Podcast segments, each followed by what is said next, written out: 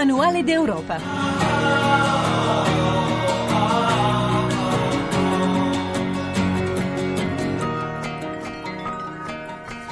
Buona domenica a tutti e ben ritrovati da Tiziana Di Simone. La settimana che si apre vedrà l'Italia in prima linea nell'Unione Europea perché sabato prossimo, 25 marzo, lo sapete, a Roma ci sarà il Consiglio straordinario dei capi di Stato e di Governo per celebrare la firma dei trattati che nel 1957 istituirono la CE ma anche l'Euratom. Numerosi gli incontri anche da questo fine settimana, esposizioni, mostre come ad esempio esempio le porte aperte oggi a Montecitorio dedicate proprio ai 60 anni dei trattati di Roma con eventi musicali ma anche a Palazzo Madama, al Senato la mostra di eh, 100 40 opere prime, edizioni di libri che hanno fatto l'Europa e l'esposizione del Torso di Belvedere, capolavoro del primo secolo a.C., firmato dall'atenese Apollonio e custodito ai Musei Vaticani, una mostra concessa eh, proprio per questa esposizione in via del tutto straordinaria. Insomma, la cultura che unisce l'Europa e che verrà presentata a Roma, un po' meno forse unisce la politica questa Europa. Diamo il benvenuto a Monica Frassoni che è copresidente del Partito dei Verdi Europei. Buongiorno, buona domenica. Buongiorno. Intanto io prima di parlare di sabato prossimo vorrei partire dal eh, successo dei Verdi in Olanda, queste elezioni che hanno un po' spaventato l'Europa, poi rientrata, insomma, però il Partito dei Verdi ha avuto un ottimo risultato, ma riprendono quota le politiche per l'ambiente in un paese proprio come l'Olanda, Frassoni, che insomma... Ma direi che il messaggio principale dei, di GroenLinks e Jesse Klaver in questo caso specifico non è stato l'ambiente, bisogna uscire un po' da questa idea che i verdi parlano solo dell'ambiente. sì, però eh, ci fa bene, eh, di questi tempi ah, ci fa bene. No, no, ma ci arrivo subito.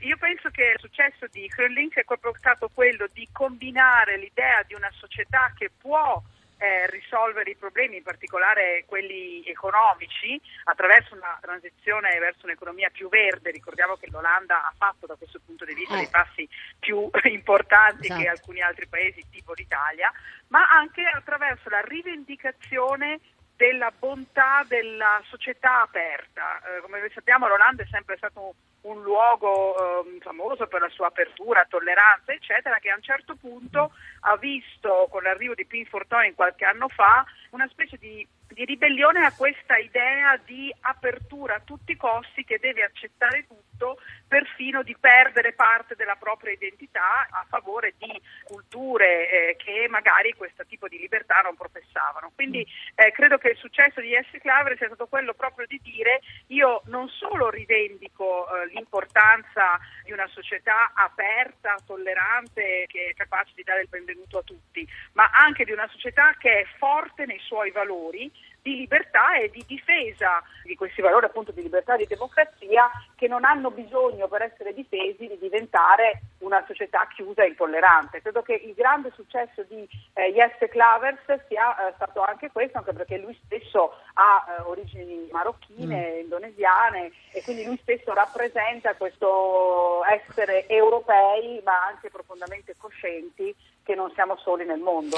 Cioè, se ho potuto stata anche la ricetta di eh, Alexander van der Bellen quando ah. ha vinto la presidenza certo. eh, dell'Austria. Lui mm. ovviamente è un austriaco puro, ma diciamo ha utilizzato lo stesso identico mm. Concetto. Si possono battere i populisti, noi siamo forti, siamo una società forte, abbiamo delle proposte eh, per farla anche uscire dalla crisi economica e di fiducia mm. che vive. A Roma, allora, la prossima settimana, oltre ai capi di Stato e di Governo, come abbiamo detto in apertura, con il Consiglio straordinario, una quarantina quelli attesi, ci sarà anche una marcia per l'Europa per fare un reset. Monica Frassoni, sono tanti movimenti che eh, parteciperanno e che eh, si incontreranno a Roma per chiedere cosa?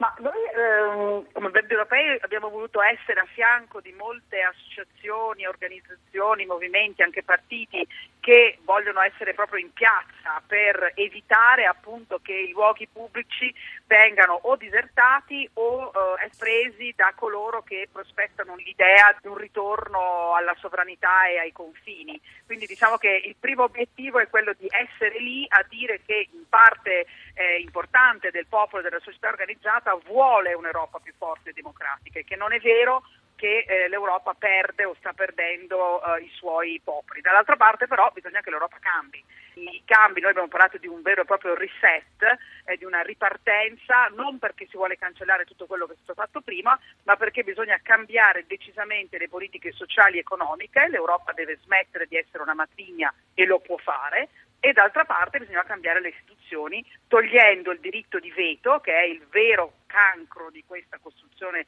europea perché impedisce di fare delle politiche positive e eh, rafforzando ancora di più i poteri eh, del Parlamento europeo che ancora in materia soprattutto economica e finanziaria sono insufficienti. Bene, noi ringraziamo allora eh, Monica Frassoni per essere stato con noi e ricordiamo appunto che saranno poi diverse le manifestazioni a Roma e c'è già preoccupazione, comunque ci sarà centro di Roma diviso in zona verde e zona blu, ovviamente le preoccupazioni anche delle forze dell'ordine, vedremo e speriamo che ovviamente si svolga tutto nella maniera più ovviamente tranquilla perché tutti possano poi eh, manifestare le proprie opinioni. Buona domenica. Arrivederci.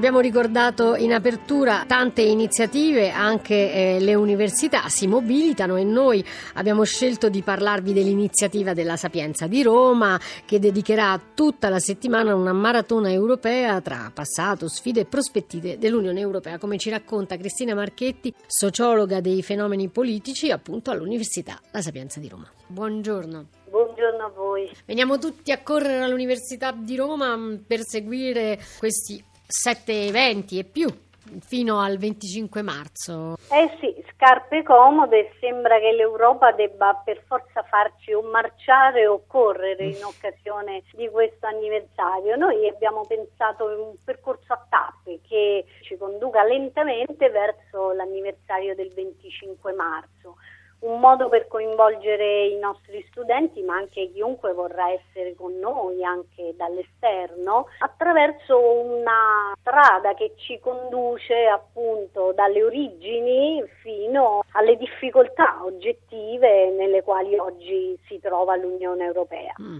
No? Mm. Volevamo che in qualche modo... Eh, ma i ragazzi ne sentono il bisogno? Sì, ne sentono il bisogno perché da una parte loro si riconoscono appieno nella generazione Erasmus. Eh, non vorrei sceglie, scendere nei mm, dettagli mm, no. proprio del funzionamento universitario, ma percepiscono alcuni aspetti dell'Europa in maniera molto forte, ad esempio questa idea della circolazione, della libertà di movimento. Per loro è qualcosa di acquisito e al quale non vogliono rinunciare però d'altro canto capiscono che c'è qualcosa nel progetto iniziale che forse non è andato come avrebbe dovuto e quindi vogliono approfondire, vogliono sapere, vogliono capire meglio dalle diverse prospettive possibili. Su questo sì, abbiamo riscontrato che francamente c'è un bisogno di conoscenza maggiore dell'Europa. E allora eh, è un'occasione quella dei 60 anni ovviamente per approfondire questa Unione Europea per capire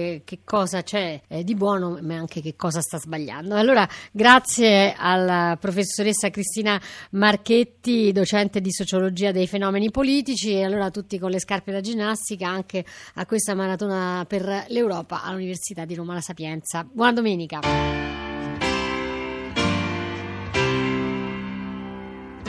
E adesso in viaggio per l'Europa con Michele Cucuzza, vediamo dove ci porta. L'Europa da conoscere e da visitare. Questa volta vi proponiamo la via dell'Ambra nel Mar Baltico, da sempre considerata naturalmente tra le più preziose del mondo. Un tempo i mercati attraversavano la via dell'Ambra raggiungendo i paesi più lontani d'Europa, Asia e Nord Africa dove commercializzavano questa preziosa resina fossile, nota anche come oro lituano. Ecco, la via dell'Ambra oggi è un affascinante percorso turistico lungo la costa del Mar Baltico che ci fa conoscere Mara Dakara, guida dei paesi baltici. Buongiorno, buona domenica. Buongiorno a tutti. Allora Mara, cominciamo col dire che è la Lituania il paese ideale per seguire la via dell'Ambra, è così? È vero, questo posto magnifico davanti al Mar Baltico aperto, così una spiaggia con sabbia fine fine, bianca. Eh, so che in Italia avete delle spiagge bellissime, però vale la pena vedere anche Lituania. Ci sono quasi un centinaio di chilometri di costa, è vero, da godersi, da Kaliningrad fino alla Lettonia quasi, vero?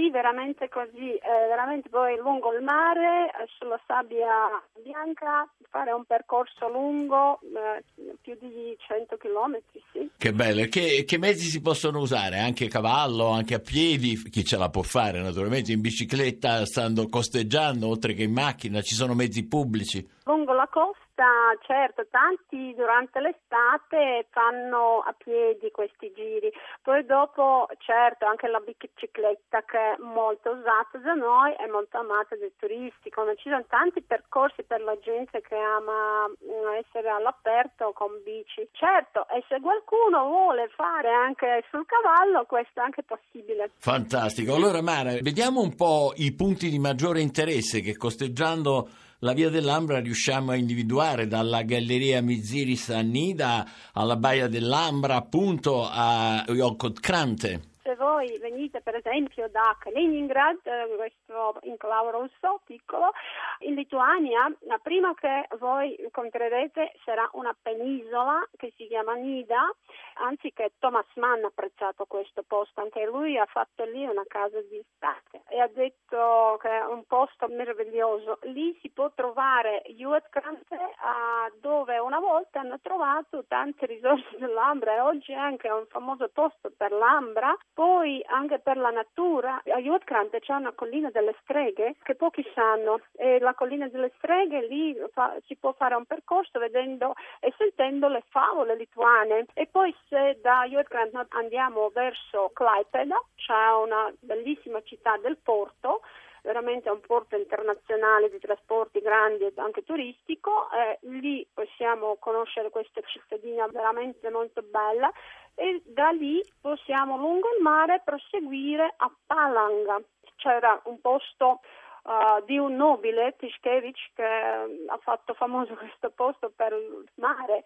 Palanga è famosissimo posto in tutto il mondo per l'Ambra perché eh, proprio in questo in palazzo di Tischkevich hanno creato un museo dell'Ambra, uno dei più grandi musei dell'Ambra al mondo dove hanno più di 30.000 pezzi dell'Ambra e importante quello che lì si può vedere 15.000 pezzi con inclusioni che sono rare al mondo. Fantastico tutto questo, naturalmente Mara, noi siamo italiani, siamo buongustai, inutile chiederti eh, se non si potrà gustare anche qualcosa di buona cucina lungo la via dell'Ambra in Lituania.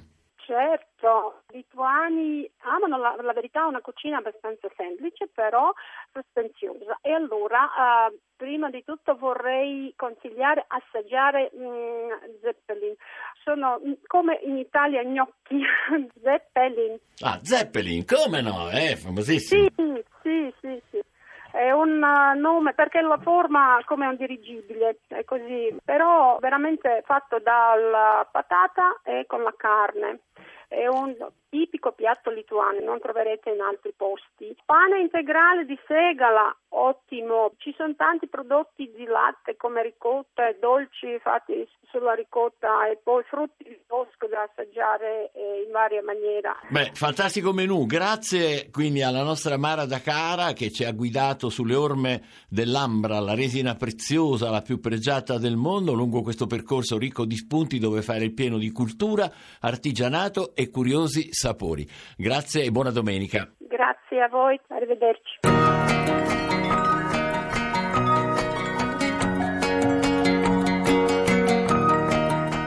Affascinanti queste atmosfere della Via dell'Ambra, ma noi ci fermiamo qui eh, per oggi. Scriveteci la nostra mail, eh, come sempre, manuale d'Europa rai.it. Vi risponderemo. Grazie ad Adamarra in redazione, al tecnico Stefano Capogna e alla regia ehm, Roberta Di Casimirro. Ci sentiamo sabato prossimo, 25 marzo, intorno alle 7.30. Buona domenica a tutti da Tiziana Di Simone.